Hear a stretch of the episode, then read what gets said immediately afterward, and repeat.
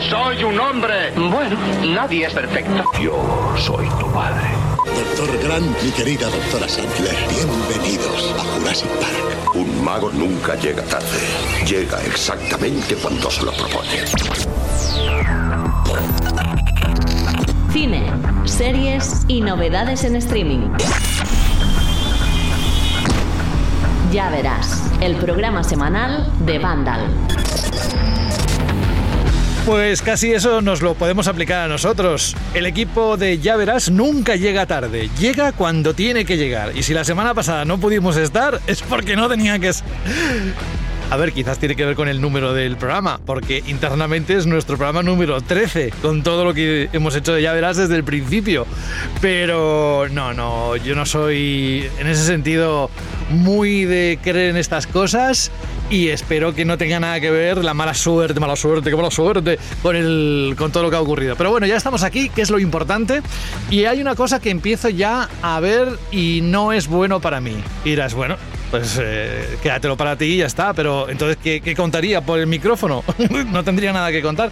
No, quiero decir que cada vez que veo un guion de Ya verás y empiezo a preparar las novedades, Alberto, Mm, empiezo a apuntarme cosas que tengo que ver y que me apetecen mucho. Claro, esto significa que tengo que dedicarle un tiempo en algún momento. Esto significa que la lista cada vez es más grande. Y esto significa que se está complicando. Bueno, saludos de José de la Fuente. Bienvenidos, bienvenidas a una nueva edición de Ya Verás. Vamos enseguida con las novedades de la semana en las distintas plataformas y en el cine. Pero Alberto González me acompaña. Muy buenas, Alberto.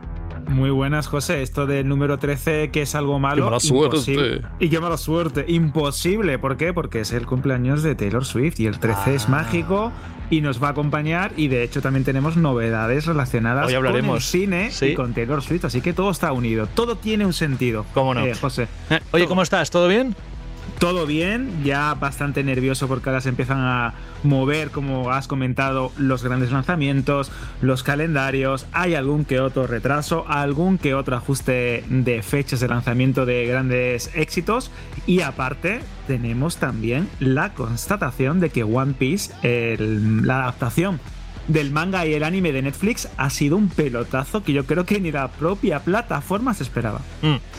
Iba a hacer un chiste con lo de hay algún retraso y también alguna fecha que se mueve, pero no voy a hacerlo porque es que hay cada sujeto en esta industria de verdad que debería estar callado debajo del agua para que no se le escuche para decir las barbaridades que se dicen. Me, me refiero a declaraciones en la huelga de guionistas y demás, pero bueno, eso ya lo tocaremos, que es que nos está escuchando también Berta F. del Castillo y no quiero hacerla esperar más. Hola, Berta. Hola José, ¿qué tal? Yo bien, ¿y tú? Yo soy Groot. Pues mira, te diré, si me llegas a saludar antes que Alberto hubiese dicho exactamente lo mismo. O sea que el 13 tiene que ser nuestro número de la suerte porque es el de Taylor. Y aquí amamos a Taylor, así es. No sé, yo pensaba que eras más de Britney Spears, pero bueno. claro, broma, a ver, es broma. Britney también, ¿eh? Pero Taylor number one.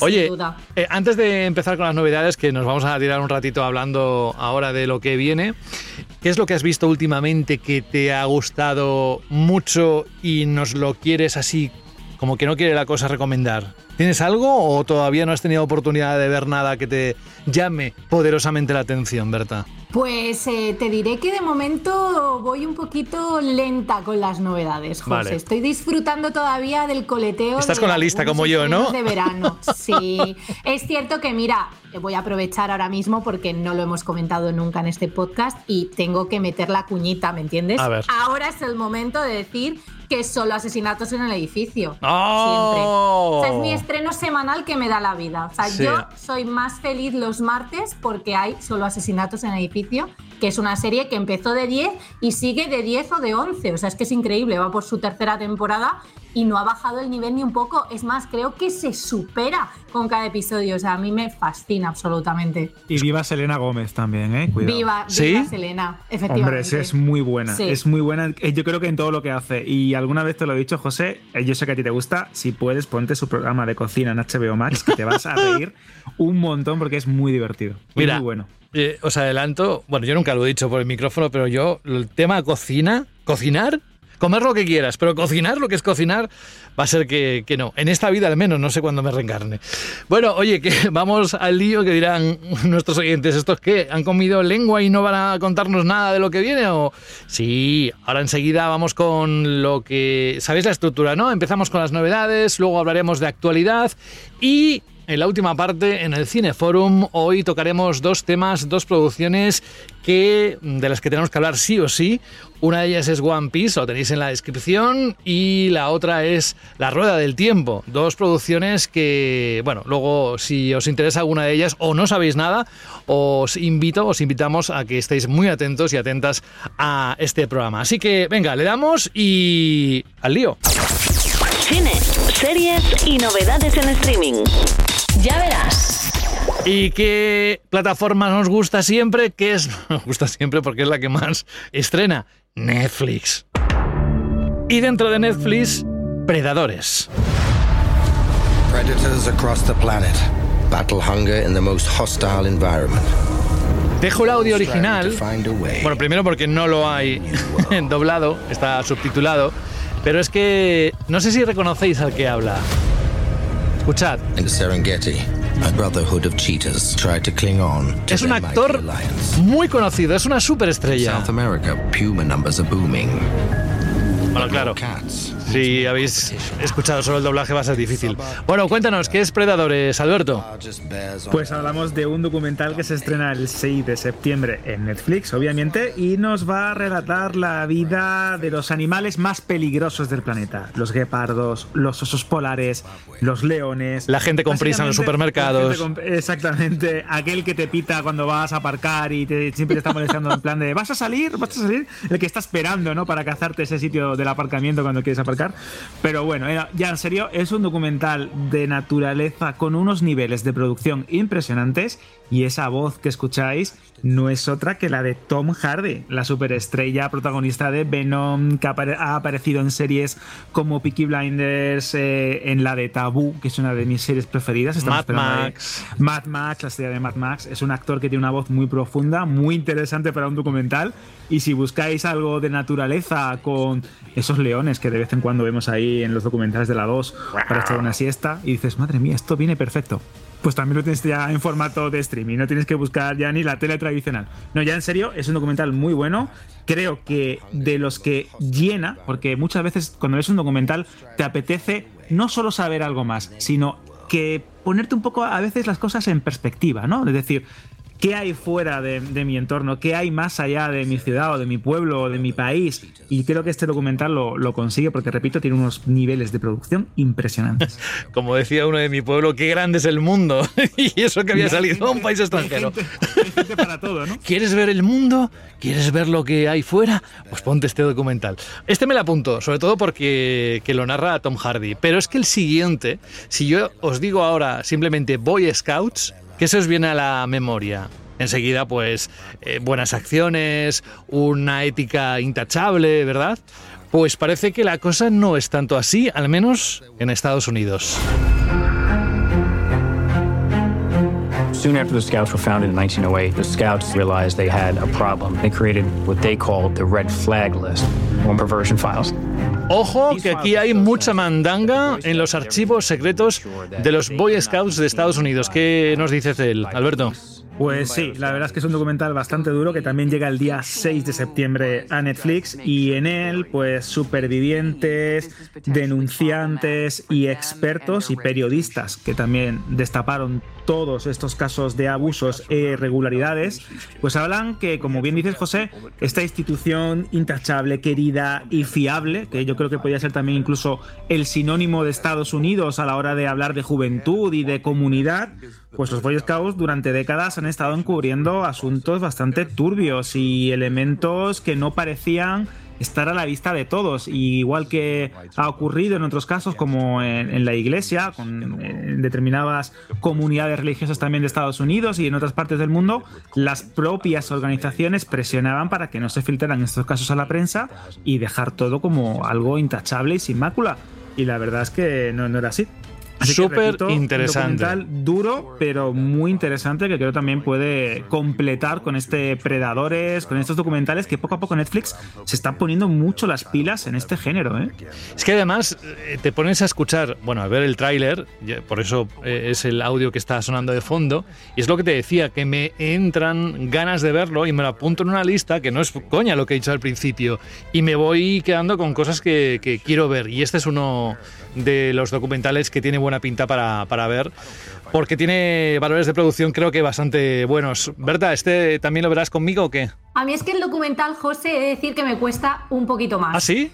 Sí. Ah, no sabía yo esto, mira. Sí, me cuesta un poco más. En Netflix tengo un par pendiente además, porque como dice Alberto, se están poniendo las pilas con este género y tienen cosas muy interesantes, pero me cuesta, me cuesta darle la oportunidad. Pues lo veré yo solo, no pasa nada. Yo y todos los que nos escuchan y quieran darle esa oportunidad que a priori, por lo que nos ha contado Alberto, tiene muy, muy buena pinta. Bueno, vamos a otra producción, cambiamos de género completamente. Seguro que siempre habéis oído hablar de que en la vida hay que pisar fuerte. Así, con firmeza. Salvo que venga una Karen en el supermercado y se quiera colar. Y te pones así. Pero bueno, ¿esto qué es? Esto es Gamera, Renacimiento. Y nos lo explica Alberto, ¿qué es? Pues el día 7 de septiembre, como bien dice José, hay que pisar fuerte y el día 7 de septiembre llega Gamera, Renacimiento, la tortuga gigante. Pero vamos a ver, voy a contaros un poco de qué va esto. Es una miniserie de anime que está obviamente basada en el célebre monstruo japonés Gamera. Que seguro que a muchos diréis, ¿cómo que Gamera? Pues sí, la tortuga, el monstruo de la DAE, que era la empresa, la productora cinematográfica que luchaba contra Godzilla y contra la Toho en los cines japoneses. Es como la Coca-Cola y la Pepsi, para que hagáis una idea con esta analogía. Bueno, pues en esta ocasión, en este anime, en el verano del 1989, cuatro niños de Tokio van a ser testigos de la aparición de una tortuga gigante. ¿Qué es lo que va a ocurrir? Que se va a enfrentar a otro monstruo aún más grande y más peligroso, ya sabéis, Gamera Renacimiento, una serie que a los fanáticos del Kaiju Eiga, de las películas de monstruos, creo que les puede encantar. Venga, seguimos en Netflix y nos vamos a otra producción, en este caso una serie llamada Top Boy.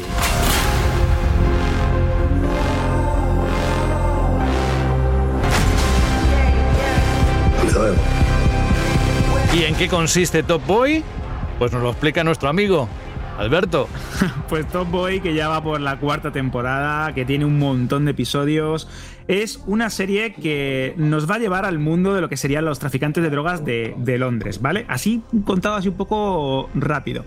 Pues bien, hay un drama social muy importante de fondo, hay personajes muy interesantes, tenéis actores como Ashley Walters, a Kane Robinson, a Michael Ward, de verdad un drama que tiene ya bastante tiempo y bastantes años a sus espaldas y que estrena nuevos episodios el día 7 de septiembre en Netflix. Pero es que el día 8, el viernes... ¡Ay! ¡Uy! Berta, métete aquí, métete aquí. Mira, estos son los pies míos. Métete aquí, que aquí hay mandanga. Porque. Te veo muy emocionado con los estrenos, ¿eh? No, no, no, con esto, con esto especialmente. A ver, es un caso que mucha gente conoce, pero que se hace una miniserie con actorazos de aquí españoles y la verdad no puede tener mejor pinta. Hola, soy Rosa y bueno, ya sabéis que os llamo desde prisión. El cuerpo en llamas es un caso que ocurrió, un asesinato aquí en precisamente en Cataluña en 2017 en el pantano de Foix y, cuéntanos el resto, Alberto, porque esto va a dar, mm, bueno, de hecho ya tiene bastante polémica porque no se sabe si finalmente se va a estrenar o no, que yo creo que sí, pero bueno, ¿por qué? vamos a hacer un resumen rápido. Es el caso conocido como el crimen de la Guardia Urbana, uno de los más mediáticos, más comentados, más morbosos también también de los últimos años en España y es un caso que implicaba un triángulo amoroso pues compuesto por dos hombres y una mujer, los tres involucrados en numerosos escándalos en lo que sería el ejercicio de sus propias funciones, con denuncias, con problemas varios, que como bien comenta José, al final pues acabó con, con una víctima, con Pedro Rodríguez siendo pues asesinado por, por estas dos personas. ¿Qué es lo que nos va a contar la serie? Pues con Úrsula Corberó siendo Rosa Peral, una de las involucradas en este crimen, y con King Gutiérrez, que hará del amante Albert López, y José Manuel Poga, que va a hacer de Pedro Rodríguez, nos va a ficcionar, nos va a dramatizar este crimen. Y ahora viene lo que comenta José, es que resulta que en las últimas horas Rosa Peral, que está en prisión cumpliendo condena, ha intentado impedir el estreno de la serie. Es verdad que no, no va a salir adelante porque el Tribunal Superior de Justicia de Cataluña ha dicho que no tiene ningún sentido porque ella alegaba que era como una especie de atentado al honor, que tenía derecho a guardar pues como su privacidad y su eh, derecho a la queja porque creía que eh, la serie va como a dramatizar algo que considera que ha sido también pues eh, parte de su vida, derechos de autor, una auténtica movida. El juez ha dicho que no hay ningún tipo de base para esto. La serie se va a estrenar este viernes, pero no viene sola. ¿Por qué? Porque Netflix en los últimos meses, en las últimas semanas, va estrenando un true crime, una ficción, y al mismo tiempo estrena un documental. Y es que la propia Rosa Peral ha participado en un documental de Netflix que se llama El cuerpo en llamas, las cintas de Rosa Peral, en el que vamos a tener ya no solo entrevistas con la propia eh, asesina, sino también material inédito del propio crimen, eh, elementos que nunca se habían visto, entrevistas, va a ser una locura.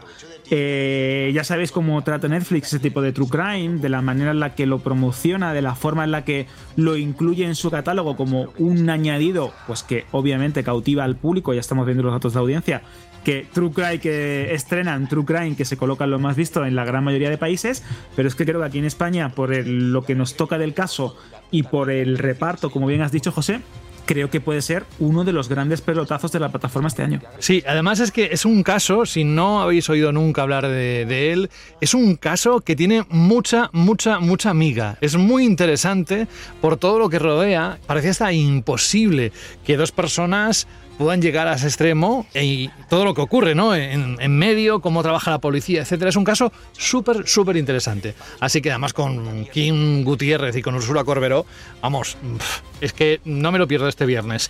Bueno, dejamos Netflix con todo esto que hemos contado en los últimos minutos. Fijaos que hay una gran cantidad de anuncios.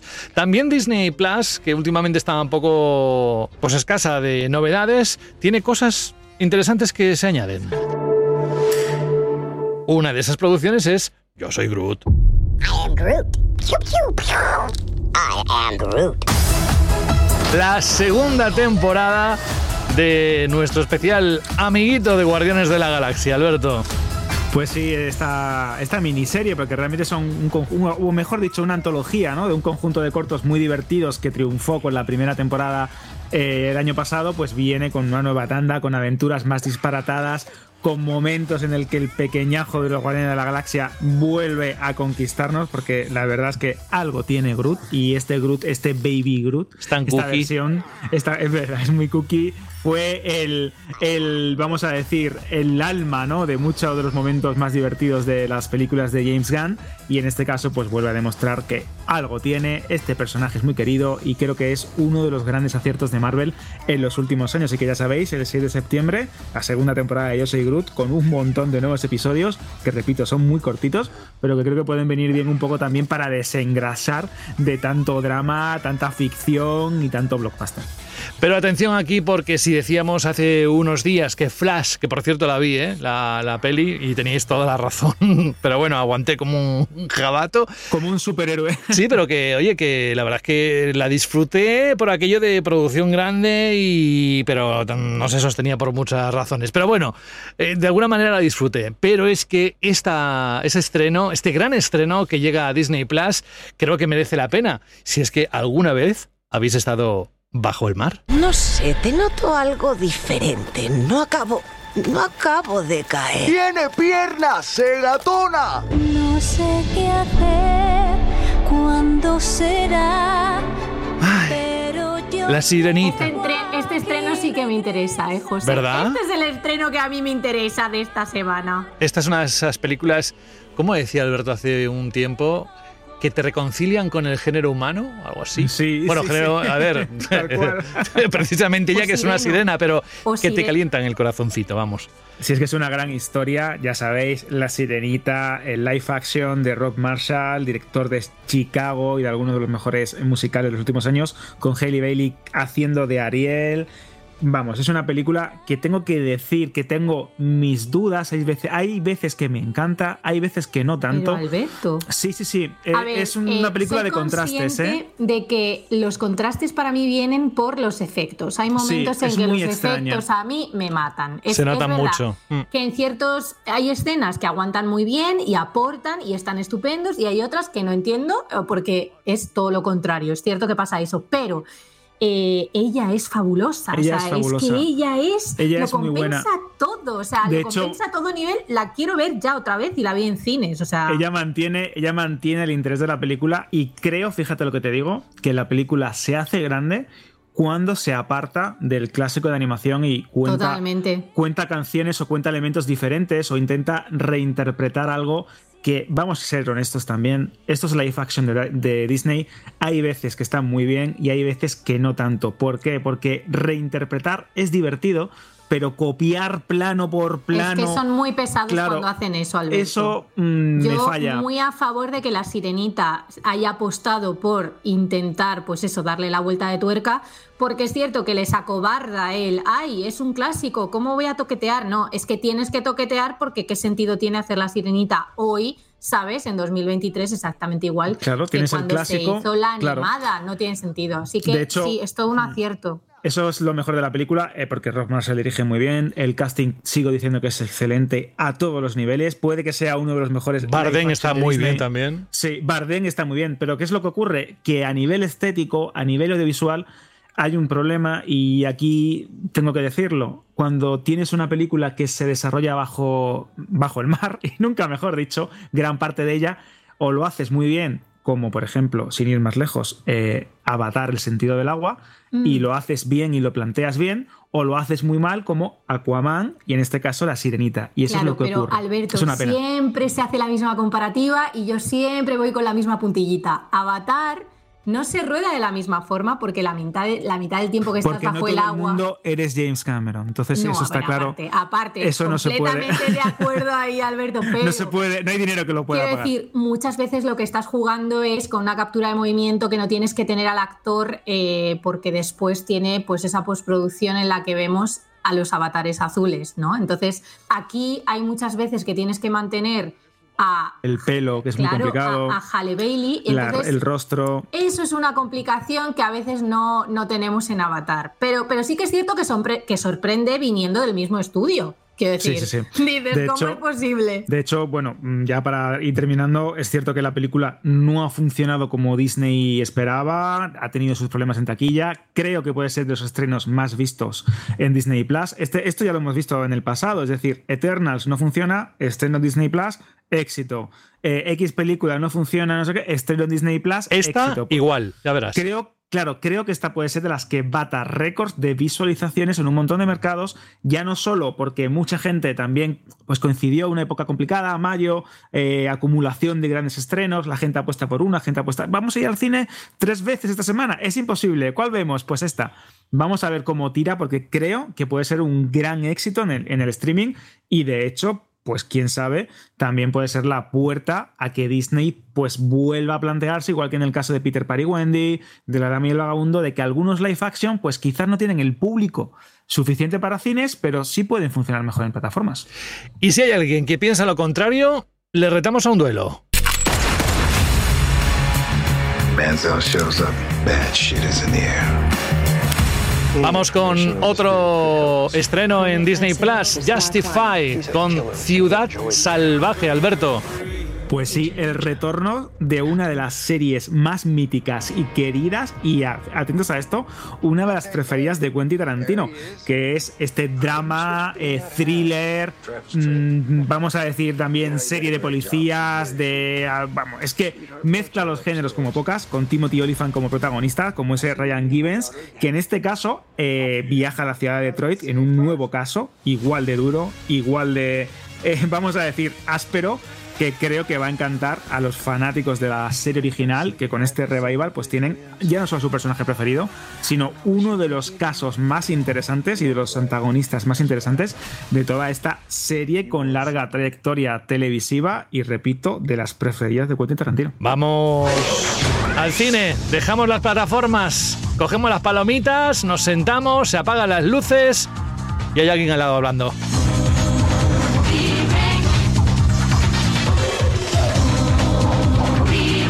O entra con la cámara del móvil. La cámara no, el flash.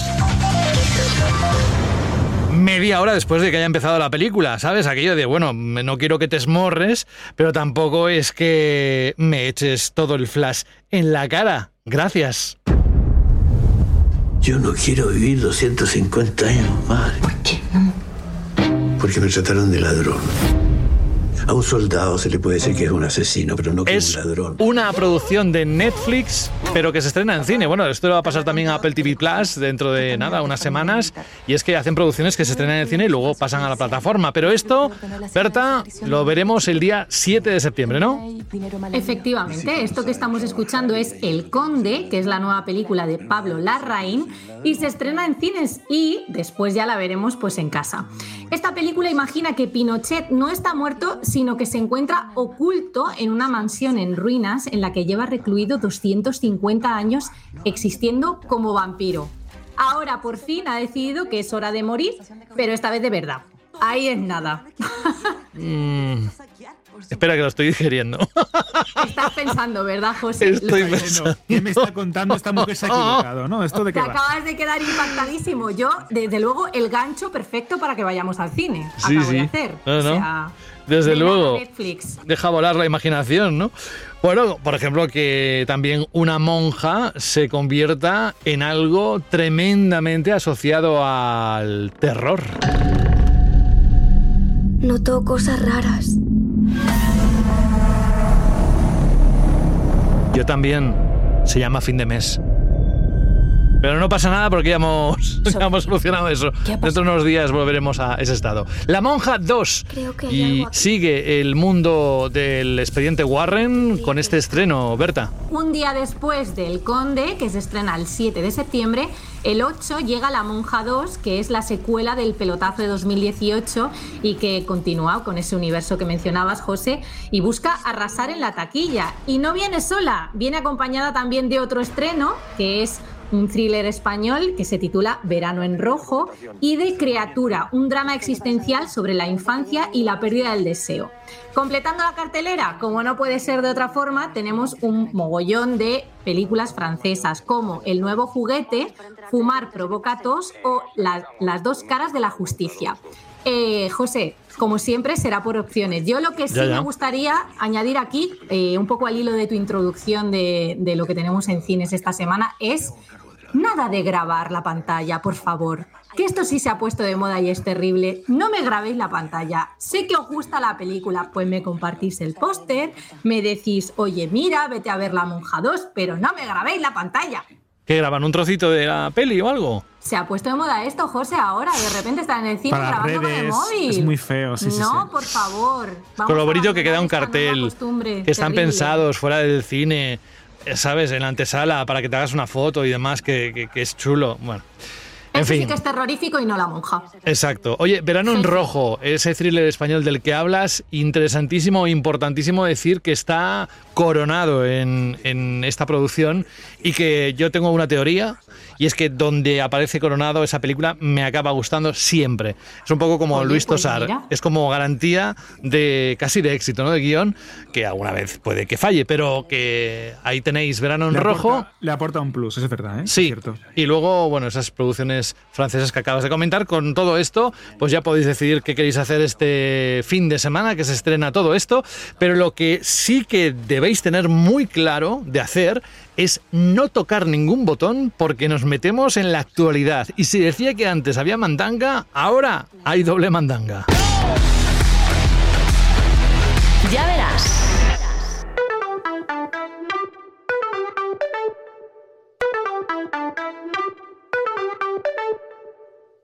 Os lo digo en serio, si yo fuera oyente de este programa, vamos, que no estuviera haciéndolo y, me lo pusiera, estas son las partes que más le sacaría el, jugo, porque claro, es como coger una revista de cine, pero que te lo cuenten mientras estás haciendo otra cosa, ¿no?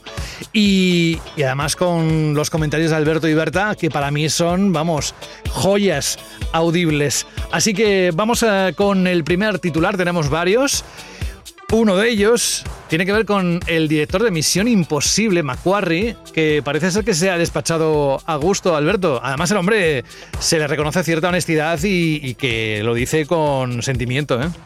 Pues sí, seguro que habéis conocido o que habéis leído o incluso habéis sido partícipes de ese fenómeno conocido como Barbenheimer, que era pues el fenómeno cinematográfico de este verano. Ver Barbie, ver Oppenheimer, Barbie, por cierto, la película más taquillera del año, con más de 1.300 millones de dólares, superando Super Mario Bros., que ya es decir, y Oppenheimer, pues el nuevo éxito de Christopher Nolan, que también ha arrasado durante julio y agosto.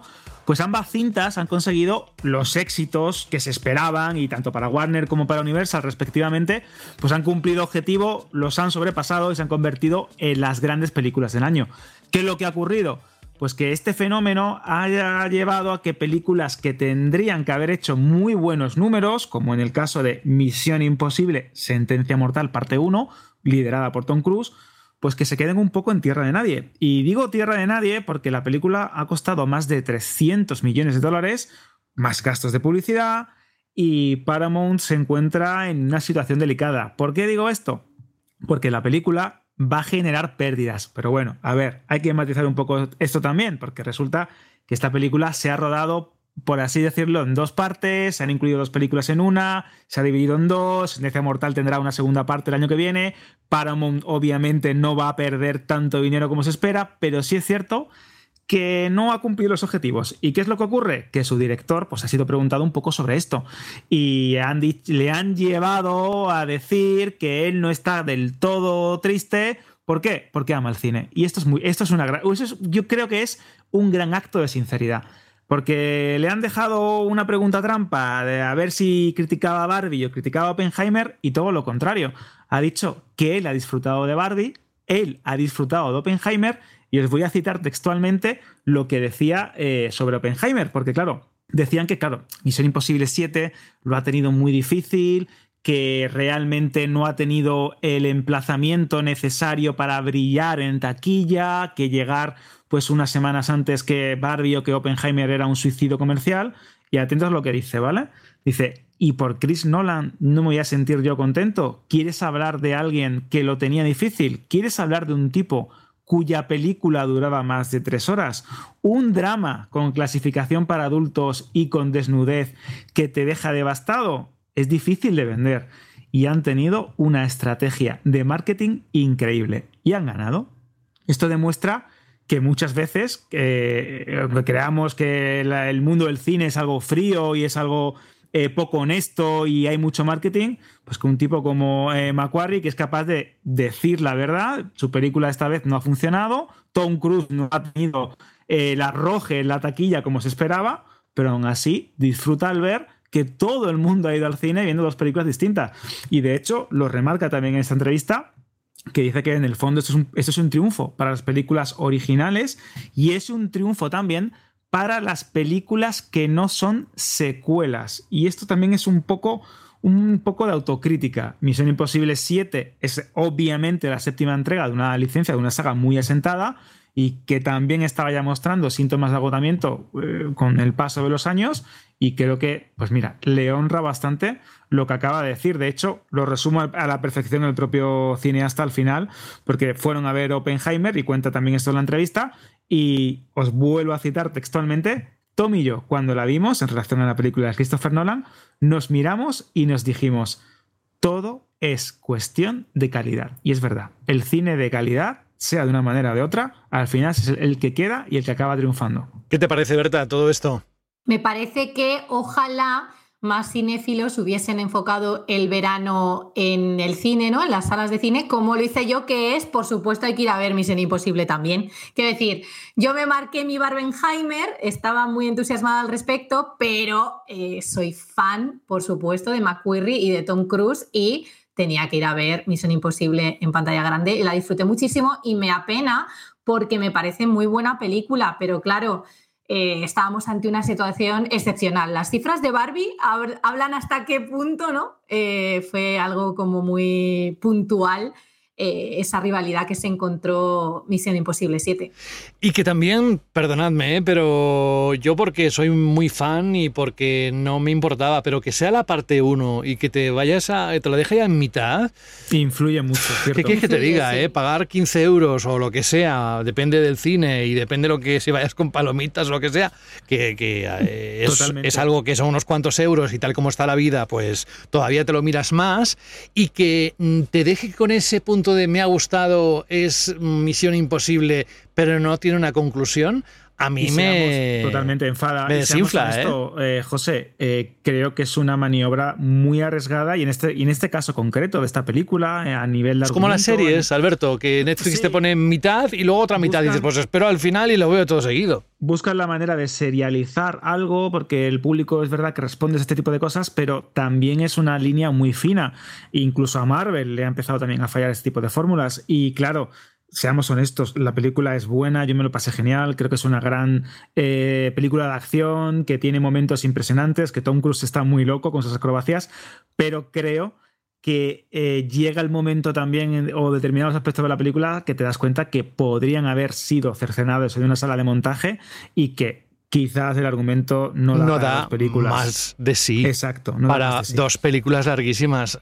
A ver, entendiendo aquello que era una despedida, que lo contamos en su día aquí en Ya Verás, podrías entenderlo, pero es que el argumento no, no, da más de sí, ¿verdad? fallo, ¿eh? de todas formas, por ahí viene el fallo. Yo creo que el enfoque inicial iba en esa línea, sí estaban pensando cerrar por fin la saga de Misión Imposible, ahora se han echado atrás y entonces queda diluido, porque si tú verdaderamente lo que estás haciendo es la despedida o ese cierre o algo por todo, ¿no? Como por todo lo alto, para decir, una gran despedida, un gran adiós. Para decir adiós a Ethan Hunt me cuadra. El tema es pues que por el camino nos hemos arrepentido, entonces pues ya no es lo mismo, efectivamente. Bueno, hablando de arrepentimientos, nos vamos a arrepentir de toda esta huelga que está sucediendo, pero que es necesaria. Me refiero a todo lo que se va a retrasar y todas las consecuencias que va a tener los próximos meses. Desde luego, estamos completamente al lado de la gente que está reivindicando sus derechos y además cada vez que escarbamos en el tema nos damos cuenta de la precariedad en la que estaban, ¿no? Así que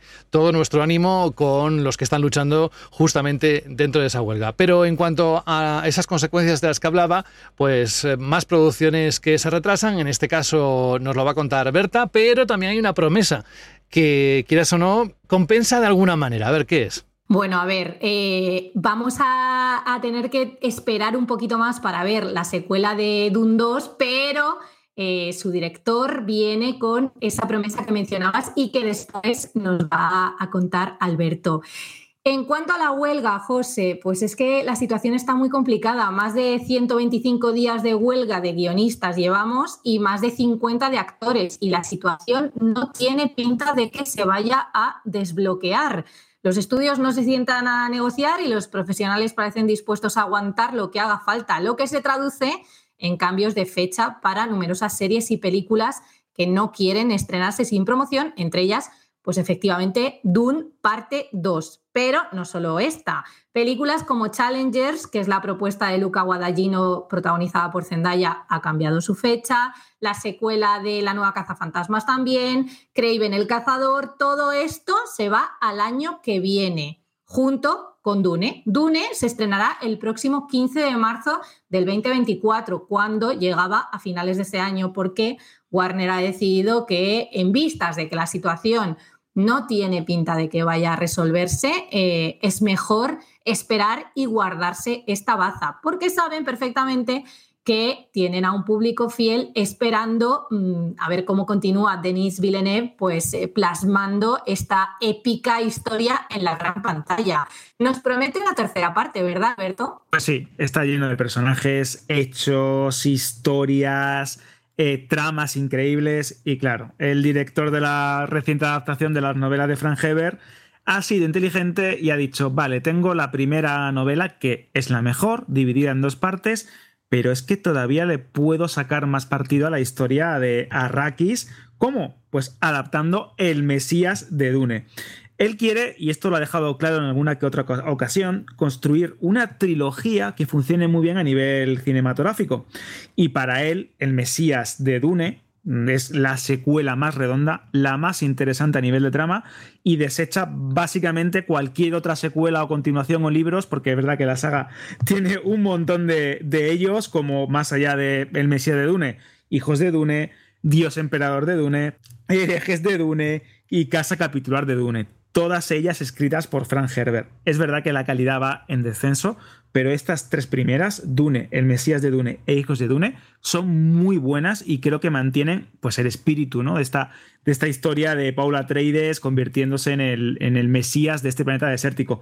Y de hecho, eh, cuando estuvo hablando con Warner, el director de Blade Runner 2049 o de Prisoners, eh, dejó claro que él tenía muy bien pensada la evolución del personaje de Timothy Chalamet, de, de Paul Atreides, en un arco de en tres partes. La primera parte ya las estrenó en cines, fue un éxito, la primera parte de Dune, la segunda parte, como ha comentado Albert, se estrenará el año que viene, y quién sabe cuándo veremos esa tercera entrega, que sí que va a estar basada en el Mesías de Dune, pero que también recogerá algo de Hijos de Dune. No lo adaptará, pero sí incluirá algún que otro elemento para darle más cohesión a esta primera parte de esta epopeya de ciencia ficción, que si no habéis leído y os gustó la película, no tardéis porque es realmente impresionante. A ver, yo en este punto mm, no sé si me estoy metiendo en un jardín o no, o... pero yo lo digo, ¿eh? tanto a Berta como a Alberto, me encantaría que en este mes de septiembre, por favor, tuviéramos el momento, aunque dedicáramos un programa entero y nos cargáramos la estructura, ¿eh? A tener un debate muy extenso sobre lo que está pasando y las consecuencias reales que va a tener, porque estamos en un momento crítico. Es decir, todos los que están subidos a la huelga, guionistas, actores, etcétera, como den un paso en falso, mm, van a decidir su futuro en las próximas décadas con todas las nuevas tecnologías, con la inteligencia artificial, con sus derechos, con lo que cobran, con lo que no cobran, los royalties, con lo cual a ver si podemos tener en este mes un momentito para darle cancha a uno de los acontecimientos más importantes que han ocurrido en Hollywood y que serán recordados durante mucho tiempo, lo acababa de decir ahora mismo Berta, la cantidad de días que llevan, los que llevarán, porque no parece que tenga pinta de solucionarse.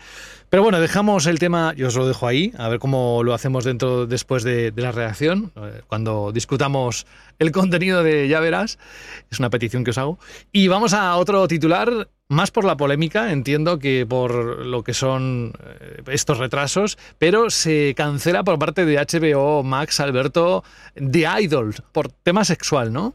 No, más que nada porque la serie creo que no ha interesado a casi nadie. es verdad que HBO y Sam Levinson, el creador de Euphoria, ni más ni menos, eh, intentaron vender esta película, bueno, esta miniserie, mejor dicho, como algo muy polémico, muy sexual, muy controvertido. De hecho, hubo muchísimos rumores durante la preproducción y el rodaje de esta serie, eh, que está protagonizada por eh, eh, The Weeknd, por el cantante The Weeknd y por Lily Rose Depp, la hija de Johnny Depp, como algo tan duro que HBO no sabría cómo estrenarlo. Y luego se estrenaron los capítulos en diferentes festivales, la crítica se la cargó, la audiencia fue bajando progresivamente cuando se dieron cuenta pues, que la serie, más allá de toda la parafernalia publicitaria, en este caso, de su contenido sexual y polémico y morboso, pues no era muy allá y que la historia de esta cantante de pop que era como eh, atraída por una secta eh, no terminó tampoco de funcionar. Total, que HBO ha tomado la decisión de cancelarla porque no iba a ningún lado. Y esto me hace pensar, y, aquí coloco una reflexión, cómo tras promocionarla de una manera exagerada, eh, metértela casi con calzador dentro de la plataforma porque veías los banners, las imágenes, las propias eh, cuentas en redes sociales de HBO eh, intentaban hacer un seguimiento de cada capítulo, porque en el fondo es su trabajo. Pues la serie no ha conquistado a nadie. Y claro, si ya tenían ellos la certeza, porque esto lo saben, tienen más o menos eh, grandes estudios o pueden hacer mm, previsiones, tienen grandes analistas que pueden más o menos intuir si la serie puede funcionar o no, y aparte con el contenido que tienes, pues creo que HBO tiene experiencia demostrada y suficiente como para saber si algo es bueno o no, pues ¿para qué lo estrenas o para qué intentas colocar algo que sabes que no es de calidad? Y en este caso de Idol, que comenzó con mal pie, con esa producción dantesca y de, también llena de acusaciones que también, quiero decir, rodean a Sam Levinson desde hace mucho tiempo, de en cuanto a condiciones de trabajo deplorables. Esto que comentaba José de la Huelga también es verdad que creo que puede poner a más de uno en su sitio. Eh, y Sam Levinson es un hombre que tiene una trayectoria bastante extraña y bastante atribulada en cuanto a trabajo dentro de la industria y con algunos actores de Euforia y productores de Euforia también se puede, se puede sacar ahí algo de trayectoria de dudosa procedencia, pues al final la, serie que parecía que era el gran estreno de HBO y que también tenía el morbo de tener a The Weeknd, a Liz Rose Deep como protagonistas, pues no ha cuajado y al final que han decidido, pues cancelarla. Pues mira, que yo pensaba que era por incluso hasta la perspectiva machista, ¿no? del guion, por el escándalo sexual, y digo, mira, HBO no quiere seguir con esto. Sí, también hubo mucha polémica con eso, porque es verdad que se, siempre se ha dicho que Sam Levinson muchas veces transgrede de tal manera la. pasa la. pisa demasiados charcos, hay veces que su contenido no termina de funcionar, y también hubo rumores con ese reportaje de The Rolling Stones que decía básicamente que la mm, actuación de The Weeknd era tan mala y el chico, el pobre Abel, no da más de sí y que el montaje es a veces muy atroz, y es cierto que la serie tiene un montaje muy malo, porque pues no había material suficiente como para sacarlo adelante. Así que podemos aferrarnos a un montón de rumores, a un montón de perspectivas, sea como sea, de Idol no ha funcionado y HBO ha dicho que mira, fuera, porque si la calidad es mala y las audiencias también, nos la quitamos del medio y que sea lo que ellos quieran. Pues nos vamos al extremo contrario. No es el rey Midas, pero es toda una reina, porque todo lo que toca lo convierte prácticamente en oro. Estoy hablando de Taylor Swift, que ya dijimos al principio del programa que tocaría un momento de hablar de ella. Fijaos el terremoto que ha provocado, que incluso hasta el, exorcista ha tenido que cambiar el estreno, Berta. Es increíble porque Taylor, allá donde va, arrasa. E igual que lo ha estado haciendo en todos los escenarios de Estados Unidos, porque el Eras Tour ha roto toda clase de récords para la industria musical, pues ahora ha decidido que va a arrasar también en el cine. De hecho, ya lo está haciendo. Ya está arrasando en la gran pantalla con la preventa de entradas de un documental que se ha rodado pues, en uno de sus conciertos estadounidenses. En solo 24 horas de preventa, esta película se ha hecho con más de 37 millones de dólares, superando el primer día que se marcase el despertar de la fuerza, que también arrasó con esa expectativa del regreso de Star Wars.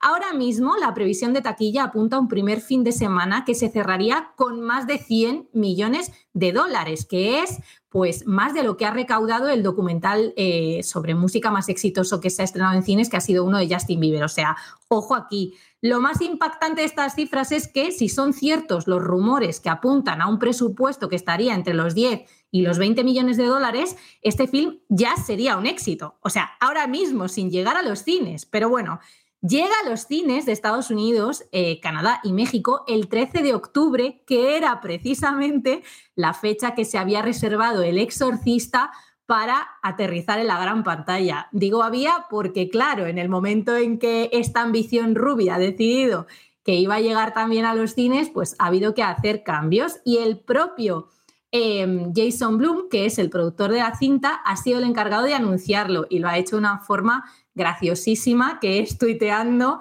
Look What You Made Me Do, que es el título de una canción de Taylor, acompañado de un hashtag que dice Taylor Wins y pues eh, dejando claro que se marchan del 13 para adelantar un poquito el estreno de la película del exorcista creyente al 6 de octubre y evitar pues chocar con el Eras Tour en la gran pantalla. Esta no es la única película que ha tenido que salir por patas. O sea, el exorcista ha decidido que no quería enfrentarse a Taylor Swift, pero eh, Meg Ryan, otra ambición rubia, ha dicho que tampoco, que ella para volver a la comedia romántica necesita espacio y su película What Happens Later, que supone el primer papel de esta actriz desde 2015 y efectivamente pues el regreso a ese género que la quiere tantísimo, ha cambiado también su fecha, ya no llega el 13 de octubre y eh, tendremos que esperar en este caso hasta el 3 de noviembre, que es cuando eh, veremos pues, cómo se desarrolla este romance entre Ryan y David Duchovny, que es el, el coprotagonista de la película.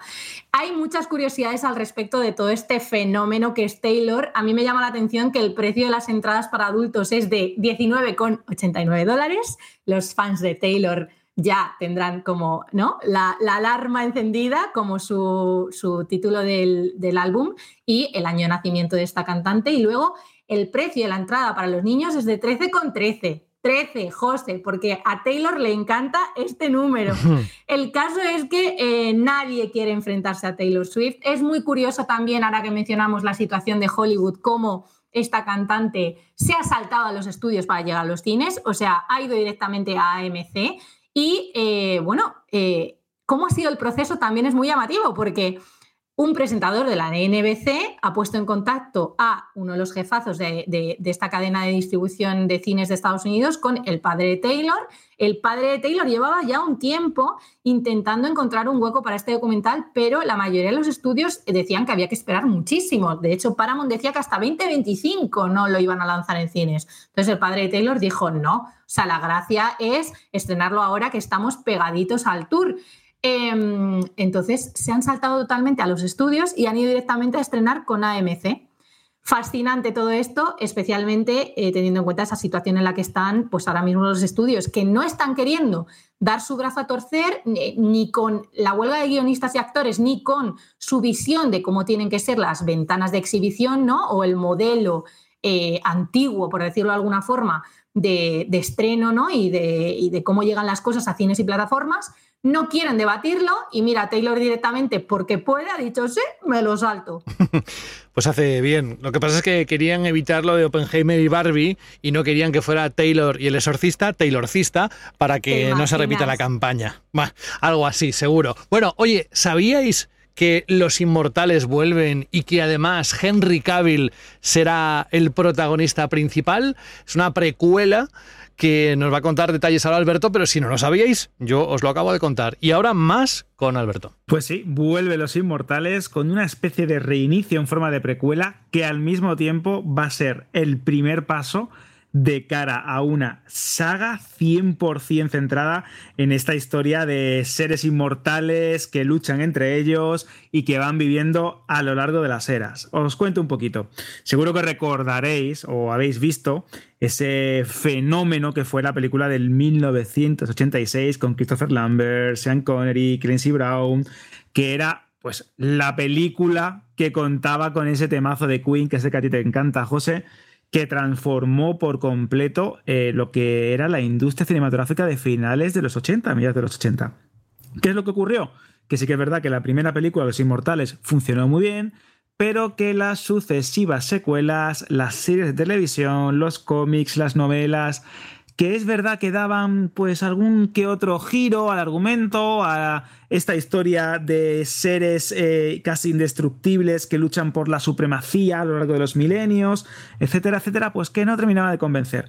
¿Y qué es lo que ocurre? Que hay un director que ha caído en gracia en Hollywood, ahora que hablamos del mundo de Hollywood, que es el director y el creador de John Wick, que es eh, Chad Stahelski. Vale, pues este hombre tiene desde hace varios años entre sus manos un proyecto de reiniciar esta saga. ¿Con quién? Con Henry Cavill como, gran protagonista. ¿Y con qué objetivo? Con intentar revivir esta licencia y convertirla, entre muchas comillas, en la nueva Star Wars, en la nueva Marvel o en la nueva DC. Un universo que se vaya extendiendo en el mundo del cine, con esta precuela, por ejemplo, y también pues, con diferentes productos transmedia. ¿Qué quiere decir o qué se pueden intuir en las palabras de este director? Que no ha dado mucho más detalles, más allá de que el proyecto lleva años en gestión, que está vivo, que Cavill ahora que ha dejado de ser The Witcher, Gerard de Rivia y Superman tiene más tiempo. Pues lo que quiere, y esto me parece muy bonito, es convertir esta saga, y ese lema de solo puede quedar uno, en el nuevo fenómeno cultural. Si le sale bien la jugada, tirando de la nostalgia, que ya hemos visto que a veces puede ser un arma de doble filo, pero también puede tirar a muchas personas que disfrutaron de la película de Lambert y Connery en su día y que le tienen un cariño a esta saga a los cines. Si le sale bien, creo que aquí pueden tener algo muy interesante, muy potente y con Henry Cavill que creo que también es uno de los ídolos de los nuevos espectadores que lo han visto crecer en su papel, ya no solo como superhéroe en Superman, sino también en sagas como Misión Imposible, la que hablábamos al comienzo, y aparte, pues como Gerald de Rivia, que haya dejado su papel en la serie de Netflix. Así que es verdad que solo puede quedar uno, pero a Henry Cavill hmm. se le cierra una puerta y se le abre otra.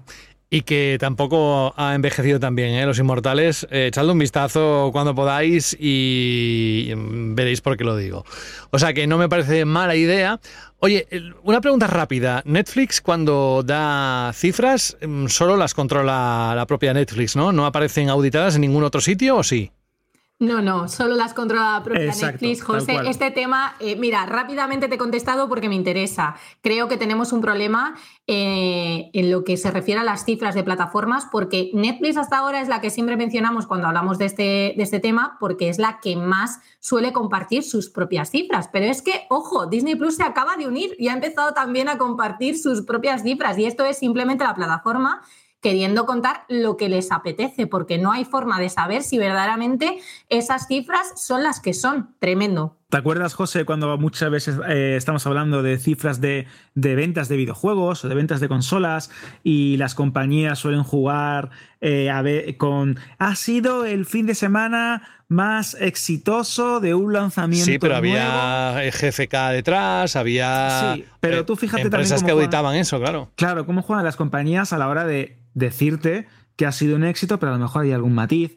Pues con el mundo del streaming pasa esto. No tienes la certeza. Es verdad que hay compañías externas, Nielsen, hay un montón de, análisis de, mercado y de expertos que más o menos te pueden dar una idea de terceros o ajena, pero nunca vas a saber la, la verdad. De hecho, uno de los motivos también de la huelga de guionistas y de las reclamaciones tanto de los actores como los guionistas y todos los que están implicados en este parón en, en Hollywood, en la meca del cine, es precisamente eso. Necesitan saber cuánta gente ve algo, cuánta gente reproduce algo de forma honesta y clara y que no sea pues una mera línea en un sistema o con números un poco obtusos y un poco extraños como el número de reproducciones o el número de visualizaciones. Bueno, vamos a ver cómo se soluciona todo esto, pero sí es cierto que es algo muy curioso que podamos saber la taquilla al, al céntimo o al dólar en cualquier o al centavo en cualquier parte del mundo pero no podamos saber cuánta gente, pues mm, sin ir más lejos, sepa o cuántas veces van a ver el cuerpo en llamas o la sirenita. Es muy curioso.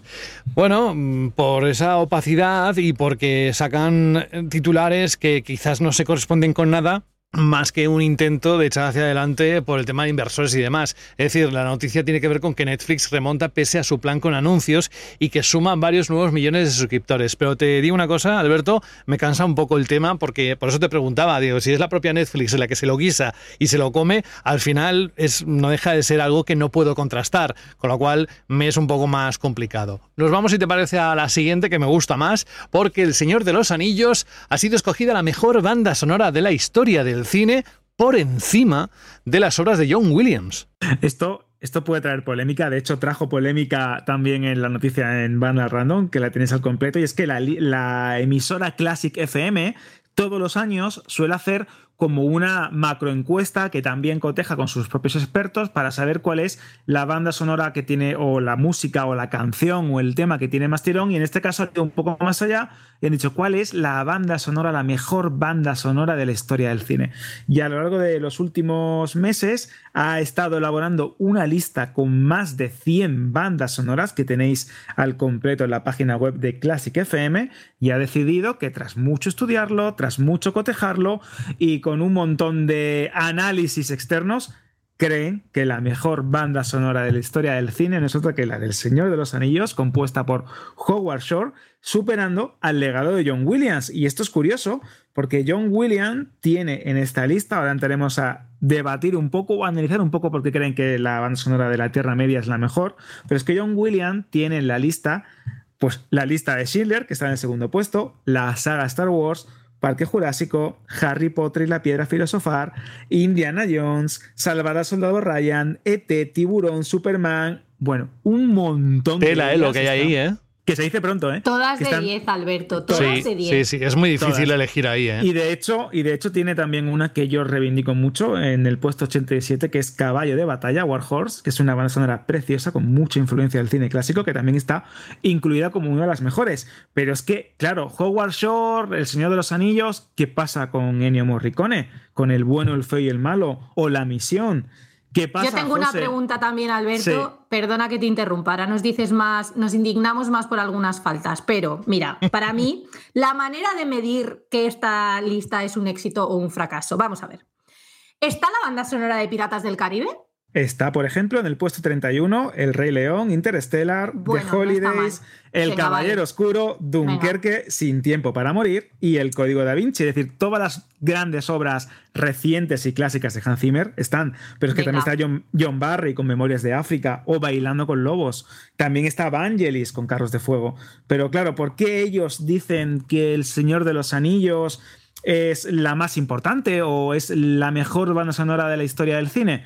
Pues hablan en relación a la complejidad y a la manera en la que está compuesta, nunca mejor dicho. Porque Howard Shore se encargó de componer las músicas de las trilogías del Señor de los Anillos y del Hobbit, que también está, por cierto, en el puesto número 80, las tres películas del Hobbit, como una ópera, como una historia a través de la música que cuenta pues una aventura, la historia del anillo, la historia de esta compañía del anillo y las aventuras de Bilbo y Frodo Bolsón que están pues entrelazadas como si fuese una ópera, dándole peso y dándole apoyo en los temas pues más agradables, más oníricos y otros pues, más ominosos, más épicos y aparte destaca mucho la identidad sonora de las culturas de la Tierra Media, como cada raza, como los hobbits, elfos, enanos, hombres y orcos, tienen sus temas identitarios y propios. Es muy curiosa la argumentación también de Classic FM y creo aquí a nivel personal que es cierto que la banda sonora de Howard Shore del Señor de los Anillos, compuesta para la comunidad, las dos torres y el retorno del rey, son auténticas obras maestras y que cuando pasen los años seguiremos hablando de ellas. De hecho, mira, del 2001 y aquí siguen. Mira, me suena casi lo mismo que Netflix y sus cifras, o sea que es porque sí, ¿sabes? A ver, Berta, nada, en cuestión de segundos, dos titulares, uno tiene que ver con David Fincher y su thriller The Killer, que parece ser que es lo que estábamos esperando, ¿no? Pues sí, efectivamente. Michael Fassbender es el protagonista de esta nueva película de Fincher que se estrena en cines el 28 de octubre y el 10 de noviembre en Netflix. Importante decir que en Venecia se ha llevado un aplauso tremendo. Bueno, cinco minutos está bien, porque en Venecia suelen ser generosos. El lo- aplausómetro, ¿no? El aplausómetro de Venecia. Exacto, el aplausómetro, efectivamente. Pero a mí lo curioso eh, que me resulta de todo esto es la reacción de Fincher, que se ha sorprendido mucho ante ese, ante ese amor ¿no? que le llegaba y cómo describe su película, porque es que él ha declarado que su esperanza es que tras ver este nuevo film, alguien se ponga muy nervioso ante la persona que está detrás de él en la fila de Home Depot, que esto es- vendría a ser como el Leroy en España. O sea, que lo que quiere Fincher es que de repente pensemos que eh, cualquier persona puede ser un asesino en serie, porque lo que pasa en esta película es que te sumerges en la mente ¿no? de un asesino que está en lucha consigo mismo.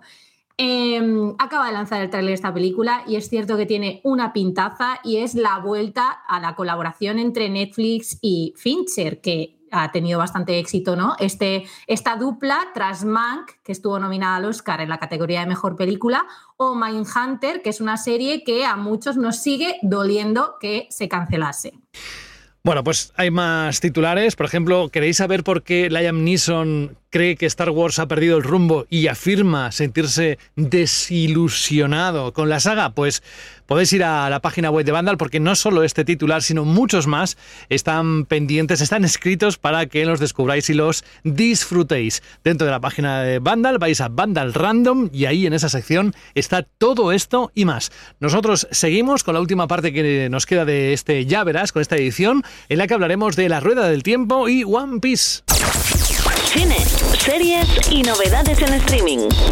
Ya verás. Why would anyone want to be a pirate?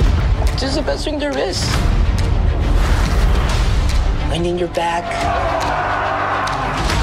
salty sea air. El éxito de Ichiro Oda era difícil adaptarlo de un manga con tantísimo éxito y sin embargo en la plataforma Netflix, tal y como hemos dicho en alguna ocasión, no sé si en este programa o en anteriores, la cosa está funcionando, Alberto. Pues sí, parecía imposible. Todo el mundo pensábamos que tras fracasos como Cowboy Bebop, como Death Note y otras adaptaciones live action de animes o de manga que no han funcionado, pues todo el mundo ya daba por muerta One Piece. ¿Y qué ha pasado? Que se ha convertido en el primer live action que no da vergüenza ajena en el terreno del anime que ha conquistado a la crítica, que han conquistado también a los fanáticos de la obra original y al público en general, y que se ha convertido en un éxito de audiencia. Vamos a poner un poco en contexto, porque creo que es importante destacar de qué va One Piece si no lo habéis visto, o cuántos episodios tiene esta serie, repito, está disponible en Netflix, y es que es una aventura con todas las letras mayúsculas que os podáis imaginar. ¿Por qué? porque nos cuenta la historia de un joven pirata, Monkey de Luffy, Luffy, como lo, conocen también los fans, y una gran obsesión, una gran pasión por querer encontrar el One Piece, un tesoro legendario y aparte, pues convertirse también buscando ese tesoro en el rey de los piratas. ¿Qué es lo que ocurre? Que para ello mm, va reuniendo Luffy una serie de personajes, una variopinta tripulación, se embarcan en un viaje muy épico, se van encontrando con mil y un enemigos, un montón también de peligros diferentes, la propia marina de este universo de fantasía, y poco a poco van forjando una amistad que los acabará definiendo a cada uno de ellos y acabará marcando el transcurso de la serie. Eh, hablando, como estábamos hablando antes de las bandas sonoras del mundo del cine y del sentimiento de aventura que puede despertar una música, y hemos nombrado Piratas del Caribe, el pistoletazo de salida de One Piece creo que transmite unas sensaciones muy parecidas a la de la saga de Piratas del Caribe cuando eran buenas, durante las tres primeras películas, no esos jaleos que nos metieron en las secuelas eh, más, eh, las secuelas posteriores. ¿Por qué? Porque creo que el tener a Ichiro Oda, que es el autor de este manga y productor ejecutivo de la serie y como os comentábamos en algún que otro ya verás, ha estado muy pendiente de que la serie sea fiel, de que adapte el alma de su historia, ha funcionado. Y repito, no era una tarea sencilla, porque como ya hemos dejado caer al principio y hemos destacado en algún que otro programa también, eh, trasladar un manga, un anime a la acción real es muy difícil. Hay ciertos códigos, ciertos elementos, recursos visuales, estética, que cuando lo llevas a la imagen real o lo llevas a la pantalla y coges a un actor o intentas recrear un escenario, esto a veces puede funcionar y a veces puede quedar muy extraño. En este caso, creo que se ha conseguido el equilibrio perfecto y todo este arco del manga, del Est Blue, que es un arco que eh, es el que adapta la primera temporada, con mares llenos, repito, de piratas que buscan oro, sangre y saqueo por doquier. Creo que está muy bien trasladado. Eh, era un paso de gigante. Netflix tiene por fin esa saga, esa licencia que tanto ansiaba eh, buscar. Y creo, y ahora nos va a comentar también un poco Berta, que parte del, del éxito de esta serie, que ha conseguido superar, y esto no es moco de pavo, récords obtenidos por series como Stranger Things o Miércoles. Creo que uno de los aciertos, más allá del casting, que es fabuloso, con eh, actores que creo que se mimetizan muy bien con los personajes, más allá de ello, más allá de eso, es el nivel de producción y cómo han diseñado este mundo de fantasía de piratas y la manera en la que lo han trasladado a la pantalla. Y esto, Alberto, nos va a dar ahora más detalles. Efectivamente, Alberto, esta serie está llevando piropos en general, especialmente eh, hacia sus escenas de acción que aguantan súper bien ese paso del manga a la acción real y destaca pues lo plausible que es, ¿no? Cómo se ha traducido. Uno de los motivos que han asegurado el éxito a este respecto es que se ha rodado eh, construyendo decorados, se ha rodado en localizaciones reales. En Sudáfrica, concretamente en Ciudad del Cabo, se han construido un puñado de sets enormes y tremendamente detallados para que no se perdiese la esencia de los lugares más icónicos del manga, como el Going Merry, uno de los barcos eh, que protagonizan esta serie, tanto casi como los propios personajes, o el Barati, que es un restaurante flotante con forma de enorme pez. es impresionante eso, está muy bien hecho. ¿eh? El diseño de producción es una pasada, porque ya no solo han invertido en construir estos decorados, sino que eh, como ocurre en los mejores casos, ¿no? Cuando se obtiene el resultado más óptimo, esto se combina con la postproducción y esta es la mejor forma de dar en la diana. Eso sí, en el punto más complicado, que es el de los poderes de superflexibilidad del protagonista. De, Luffy, sí, sí, sí. Claro, es complicado, ¿eh? Ojo, la cosa se complica y la mayoría de la crítica pues dice que eso se traslada con una credibilidad justa. Algunos medios destacan que no se puede decir que los efectos sean una maravilla en este sentido, pero porque simplemente no hay forma de conseguir eh, pues que esto se vea de una manera como natural, ¿no? Un punto óptimo. Claro, es muy, es, muy, difícil. De hecho, este problema, claro, lo han tenido películas como las adaptaciones cinematográficas de los Cuatro Fantásticos con Mr. Fantástico. ¿Cómo claro, haces? el tema de la flexibilidad. Claro, de la elasticidad de un personaje que parezca goma, pero que al mismo tiempo te dé la sensación de que, en este caso, por ejemplo, golpea y es físicamente muy fuerte, muy poderoso, superior a cualquier otro personaje, pues es complicado que no te quede raro. Es muy Mm. difícil, efectivamente. Ya veremos qué tal le sale la jugada a Netflix. Esperemos que bien, dado pues el entusiasmo de los fans, que la han recibido con muchísimo amor. Esto es innegable. Pero también hay que tener en cuenta el presupuesto. Es una serie bastante cara. Vamos a ver, para poner en perspectiva, eh, cada episodio de esta serie tendría un presupuesto de en torno a los 18 millones de dólares, lo cual supera pues, el coste de capítulos de Juego de Tronos, Sandman o de Mandalorian, que rondan los 15 millones. Aún así, está lejos de estar en el equipo de las más caras, como sería La Casa del Dragón, que está en torno a los 20 millones por episodio, Stranger Things, por ejemplo, que mencionabas, Alberto, que está mm, en los 30, o la burrada absoluta que es Los Anillos de Poder, que, que costaría es... 58 millones por episodio. Esto a mí me parece una barbaridad. ¿Qué pasa? Que con esta inversión, pues claro, hay que ir con tiento. De momento, por eso no hay una confirmación de una segunda temporada, pero eh, la audiencia, ya te digo, está, mm, vamos, hay 10.000 reacciones para que nos hagamos una idea en Rotten Tomatoes, que esto es muchas reacciones, ¿vale? Y tiene un 96%, o sea, se ha mantenido en un punto súper positivo con muchísimas reacciones, que esto es pues tremendamente significativo, más allá de esas cifras que ya nos dará Netflix, de las que no nos podemos fiar mucho. En este Cineforum de hoy, de Ya Verás, hemos empezado con One Piece, pero seguimos con otra de las producciones de las que más están hablando estos días. Precisamente subido el volumen porque puede que seáis fans y la queráis disfrutar a tope, no solo el tráiler, sino la música de The Wheel of Time, la rueda del tiempo. Todos tenemos elección.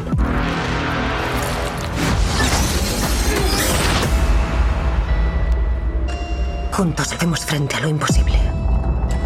Pero ahora en ángulos del mundo separados. Proteger a Ran y guiarle. Eso es lo único que importa. No puedes controlarle.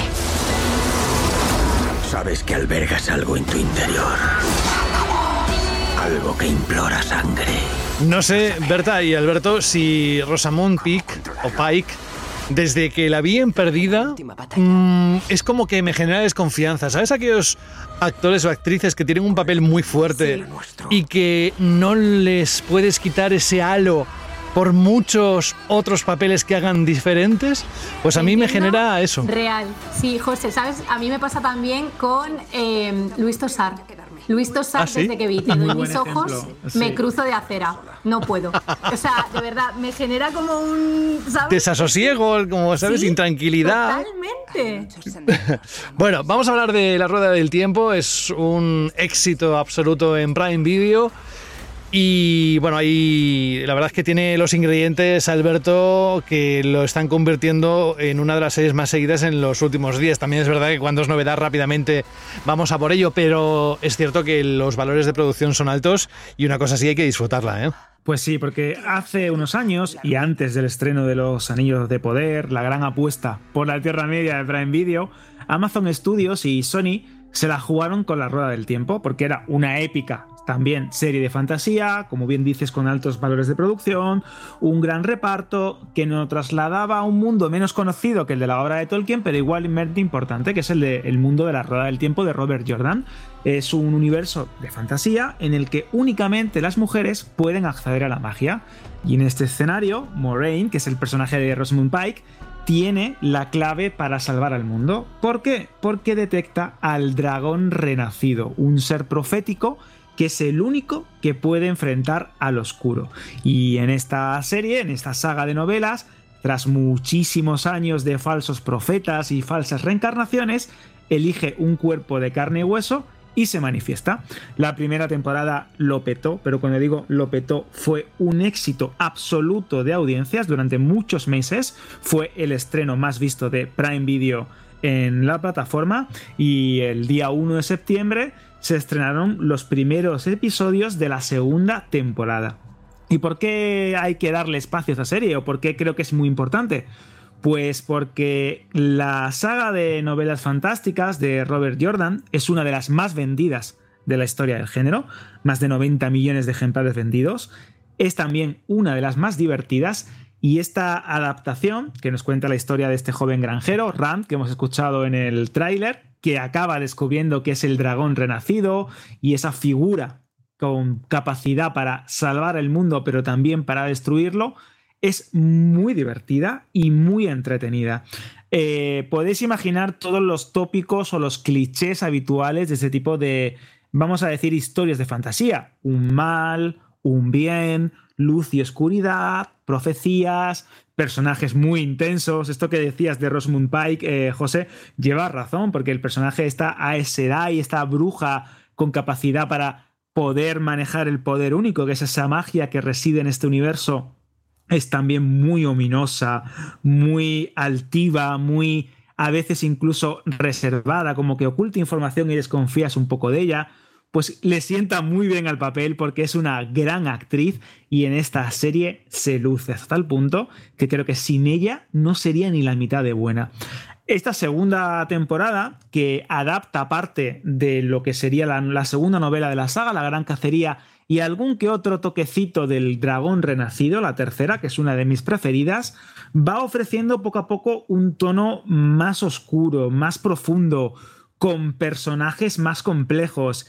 Y creo que si bien es cierto que se omiten determinados elementos muy concretos de esas novelas o de pasajes literarios que creo que, en mi opinión, eran muy buenos y se deciden obviarlos o cambiarlos por completo, Creo que es una adaptación muy buena, es muy acertada y mantiene el interés del espectador.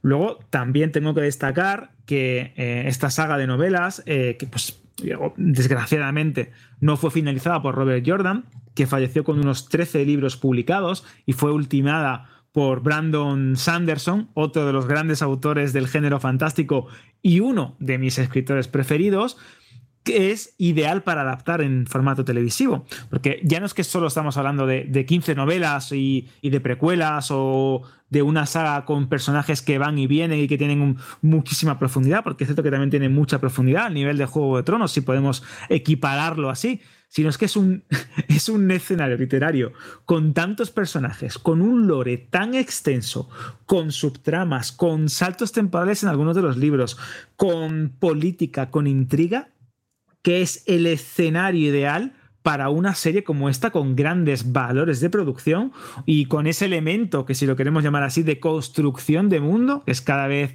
más eh, utilizado y al mismo tiempo más rechazado por los productores que están un poco hartos de este tipo de términos, para que el espectador se sumerja en él.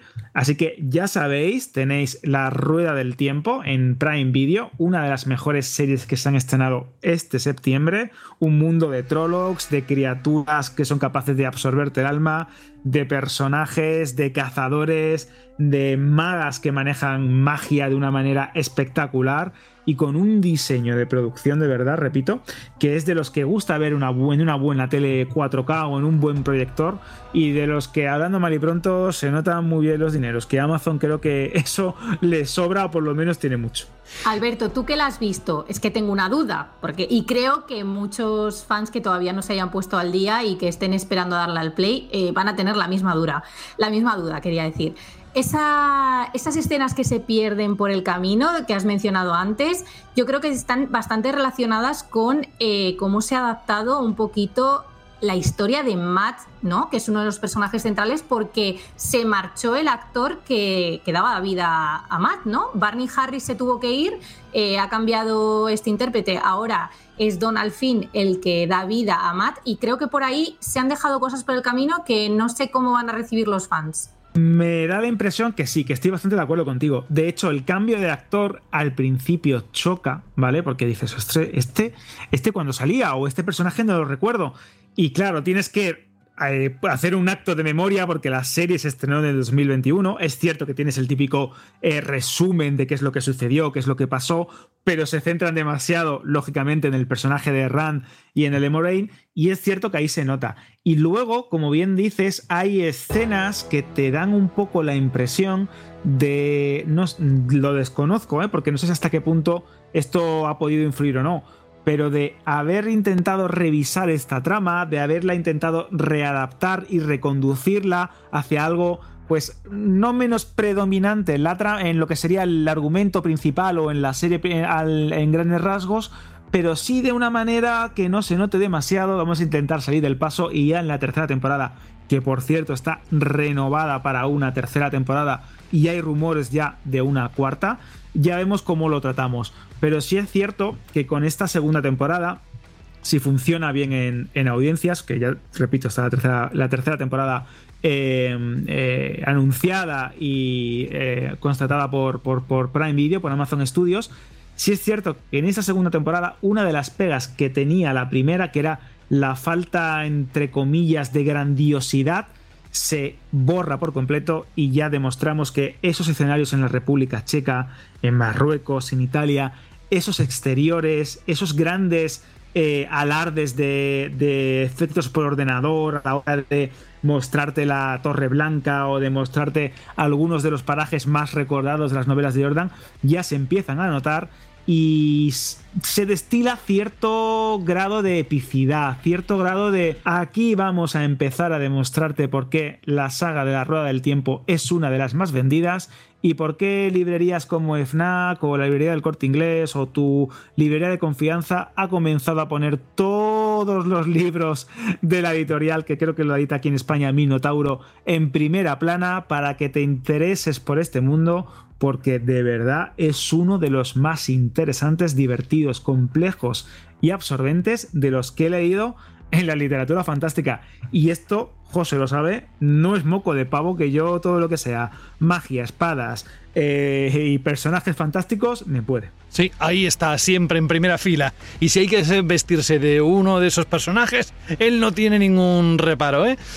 Bueno, oye, que la música está sonando de fondo no significa que aceleres y acabes, pero bueno, yo intuyo que ya estamos en la parte final, ya finiquitando este Cineforum. Vamos preparando eso de que decía antes sobre la huelga de guionistas, etcétera. A ver qué hacemos, ¿eh? que lo teníamos prometido desde hace algunas semanas, pero nosotros de momento nos vamos a tener que despedir, porque la próxima semana volveremos precisamente con más cositas, con más actualidad, con más chistes malos, con más de todo. Eso sí, si no podéis aguantar, siempre, siempre, siempre tenéis la posibilidad de ir a Vandal Random, a la página web, en cualquier momento y disfrutar de vídeos, trailers, todas las noticias, todo lo que va ocurriendo, qué está pasando con los estrenos, incluso que hemos comentado, si realmente al final Netflix ha tenido algún problema con la producción del cuerpo en llamas, yo qué sé. De momento, Berta F. del Castillo, recupera energías durante estos próximos días porque te queremos escuchar con mucho ánimo la próxima semana, como siempre estamos acostumbrados de ti, ¿vale? Voy a coger fuerzas porque con ganas hay que venir siempre. Siempre. Pues hasta la próxima semana, gracias. Y... Alberto, Alberto González, lo mismo. Dentro de unos días nos escucharemos en Banda Radio, pero en lo que es, ya verás, hasta dentro de unos días más, siete, una semanita, ¿vale? Una semana, recargamos pilas, recopilamos toda la información y toda la actualidad que como bien has dicho está disponible siempre en Vandal Random y preparamos un ya verás que es verdad que siempre lo decimos que va a venir muy cargado, que si lleno de novedades, que si lleno de cosas interesantes, pero es cierto, la actualidad está arrollando y aquí ya verás simplemente damos una pincelada para que os hagáis una idea de ese mundo que decíamos al comienzo del programa que espera ahí fuera o que hay o que hay que descubrir para que tengáis siempre la información de la actualidad del mundo de Hollywood, de streaming, de las novedades que van llegando poco a poco a las plataformas y a las carteleras de cine. Y si no van llegando, también tenéis que saberlo. Lo digo porque hemos estado hablando de cosas que llegan, pero también de las que no van a llegar. De hecho, apuntaros una lista de estas cosas que vamos hablando, de alguna cosita, alguna producción, algún ah, no sé, una película, una serie que os pueda llamar la atención porque posiblemente igual tengamos una época de secano y vamos a tener que ir tirando de lo que ya tenemos. No sé, ¿eh? Puede ser. Pero bueno, en cualquier caso, lo que sí estoy convencido es que esta edición llega a su fin. Alberto González desde Málaga, un abrazo muy grande. Preparamos contenido y en unos días volvemos aquí en, eh, a través del podcast. Bueno, tú preparas contenidos cada día en Vandal Random, pero bueno, eso ya lo hemos dicho. Así que un abrazo y hasta dentro de nada. Hasta la semana que viene, José. Un fuerte abrazo. Adiós. Chao. Y yo me quedo aquí simplemente para deciros que si no habéis escuchado algún otro podcast, alguna otra edición de Ya Verás, que los tenéis todos colgados en el mismo feed donde está Vandal Radio, porque son dos podcasts hermanos y que tenemos sorpresas que desvelar en las próximas semanas. Sí, de verdad. Por mi parte, saludos de José de la Fuente, descansad, disfrutad del cine, de las series y hasta dentro de unos días.